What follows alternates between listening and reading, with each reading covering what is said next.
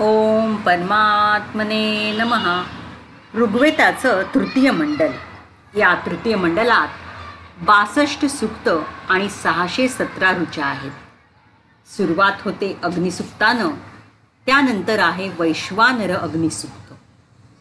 आपरी सुक्त म्हणजे भक्तसखा आणि प्रज्वलित अग्निदेवा आपल्या उज्ज्वल कांतीनं आम्हास देदप्यपान आणि कृपाप्रसादानं समृद्ध कर. यज्ञाप्रित्यर्थ मेघांना आणून देवांचं तू स्वागत कर. त्यानंतर परत अग्निसुक्ताच्या तीन ऋचा यानंतर आहे युपसुक्त यज्ञामध्ये एक खांब उभारला जातो त्याला युप अशी संज्ञा आहे. त्यानंतर तीन अग्निसुक्ताच्या ऋचा आहेत इद्राग्निसुक्त परत आहेत चार पाच ऋचा या अग्निसुक्ताच्या अग्निविश्वदेव सूक्त अग्निसुक्त पुरुष अग्निसुक्त. या सुक्तामध्ये अग्नीच्या विविध स्वरूपांचं वर्णन आहे. होम साधन यज्ञवेदीच्या उत्तरेस असणारा अग्नी या अग्नीला घृत हविद्रव्य आणि स्तोत्र यांच्या योगे तृप्त करणाऱ्या भक्तांना अग्नी संपत्ती प्रदान करतो. आदित्य अंतरिक्ष पृथ्वी जलधारा वनस्पती यामध्ये अग्नीची स्थापना करण्यात आली आहे. हा अग्नी प्रकाशानं पृथ्वी आणि अंतरिक्ष व्यापून टाकतो. तर जलधारा आणि वनस्पती यामध्ये तो सुप्त रूपानं राहून त्यांचं जीवन अन्यांना उपयुक्त करतो. तिसरा प्रकार आहे अंतरिक्षाग्नी. अंतरिक्षात उदक सानिध्यात निर्माण होणाऱ्या या अग्नीला आपण विद्युत असं म्हणतो. अंतरिक्षापासून पृथ्वीच्या अगदी तळभागापर्यंत हा अग्नी प्रभावानं जातो. पुरुष वनस्पतीमधील रस समृद्ध करणारा हा अग्नी. या अग्नीमुळे अन्नातील रस अधिक प्रभावी होतात. लौकिक अग्नी. भूमी प्रजो उत्पादनार्थ वीर्यस्थित अग्नी यांचा यामध्ये समावेश होतो. हे सर्व अग्नी लोकांना समृद्धी प्राप्त करून देतात. त्यानंतर परत आहेत तीन ऋचा अग्निसुक्ताच्या वैश्वानर अग्निसुक्त त्यानंतर आहे ऋतुसूक्त अंतरिक्षातील अग्नीच्या प्रतापानं विविध ऋतूंची निर्मिती होते आणि हा अग्नी मानवांना सुखी जीवन प्रदान करतो. या अग्नीच्या सहवासार्थ त्याचे भक्तजन यज्ञ करतात. त्यांनी म्हटलेल्या स्तोत्रांनी तो प्रज्वलित आणि ज्वालायुक्त होतो.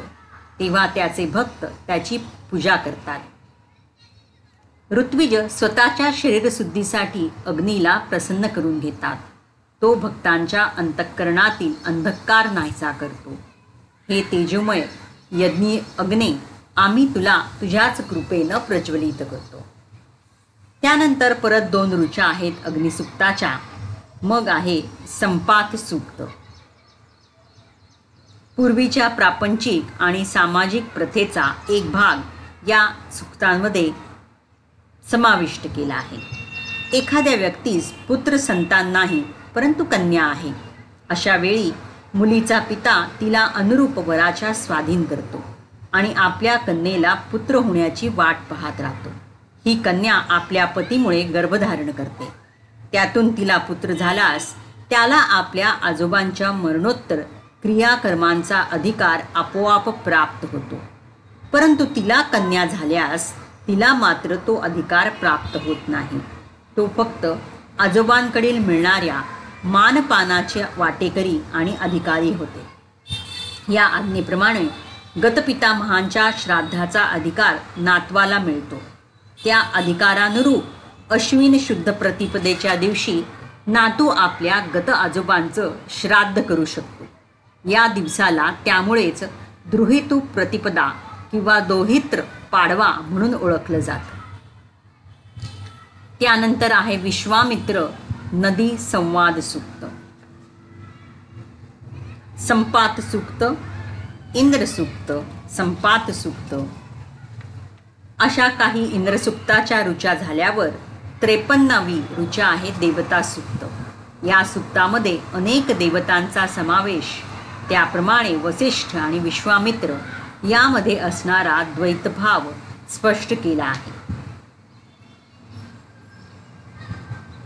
चोपन्नावी ऋचा आहे विश्वदेव सुक्त आणि या सुक्तामध्ये बारा देवतांचं स्तोत्र आहे. अग्नी द्यावा पृथ्वी देवगण सवऋतू त्वष्ट मरुत विष्णू इंद्र अश्विनी कुमार आणि आर्यमन आर्यमन म्हणजे सृष्टीचा नियमन करता वरुण अर्यमन आणि अदिती आमची अपत्यहीनता नष्ट करून आमचे घर पुत्र आणि पशूंनी समृद्ध करो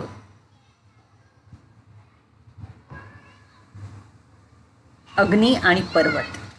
त्यानंतर आहे विश्वदेव पालुपद सुक्त. कुटसुक्त विश्वदेव सुक्त अश्विनी कुमार सुक्त. मित्रोपस्थान इंद्र ऋभुसुक्त उषा सुक्त देवता सुक्त. आणि या देवता सुक्तामध्ये वेदातील सर्वात श्रेष्ठ असा गायत्री मंत्र समाविष्ट केला आहे. तर ऋग्वेदातील तिसऱ्या मंडलातील बासष्ट सिक्स्टी टू नंबर ऋचा आहे गायत्री मंत्र. तर गायत्रीला वेदमाता असं सुविख्यात नाव आहे. गायत्री मंत्र गायत्री नावाच्या वैदिक छंदात असून यामध्ये चोवीस वर्णांचा समावेश आहे. या सृष्टीतील एकोणीस मुख्य स्थिरस्थित वस्तूमध्ये पाच महाभूतांचा समावेश केला की गायत्रीचं स्वरूप गोचर होतं. असा महाभारताचा प्रसिद्ध अभिप्राय आहे. म्हणून विश्वातील चोवीस आदितत्वांवर विजय प्राप्त करण्याचं सामर्थ्य या मंत्रात आहे. म्हणूनच या मंत्राचा समावेश नित्य संध्येमध्ये केला आहे. सूर्याची सर्वोत्तम प्रार्थना म्हणूनही या मंत्राचा लौकिक आहे. चोवीस या आकड्याशी या मंत्राचा अतिशय जवळचा संबंध आहे. या मंत्राची अक्षरं चोवीस आणि या मंत्राचं पुरश्चरण चोवीस लक्ष जपाचं आहे. हा मंत्र पुढील प्रमाणे आहे. ओम भू भुवहा सुवहा तत्सवितुर्वरेण्यम भर्गो देवस्य धीमही धियो यो नहा प्रचोदयात.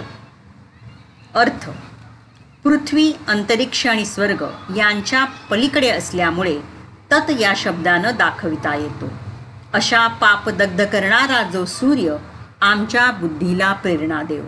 सूर्याच्या सर्वश्रेष्ठ तेजाचं आम्ही ध्यान करतो. याशिवाय अन्य देवतांची स्तुती आणि प्रार्थना पण या सुक्तात ग्रथित केली आहे. इंद्रावरुणांनो तुमच्या सामर्थ्याचा साक्षात्कार आम्हास घडवा. स्वतःच्या रक्षणार्थ आम्ही केलेल्या आव्हानांचा अन्य सर्व देवतांबरोबर स्वीकार करा. आमास वीर्यवान संतती प्रदान करा. वरुत्री होत्रा भारती आणि दक्षिणा या देवता आमच्या निवासस्थानी येऊन ते संरक्षित करो. हे बृहस्पते आम्ही तुला आवाहन करून समृद्ध बलाची याचना करीत आहे. तू स्वतः बुद्धिसंपन्न बलसंपन्न सर्वदर्शी अवैध्य आणि अतीव शुद्धाचरणी आहेस. हे दीप्तिमान पुरुषनदेवा नवयुवतीचा स्वीकार करणाऱ्या कामुक पुरुषाप्रमाणे तू आमच्या स्तोत्रांचा स्वीकार कर आणि समस्त भुवनांचं रक्षण कर.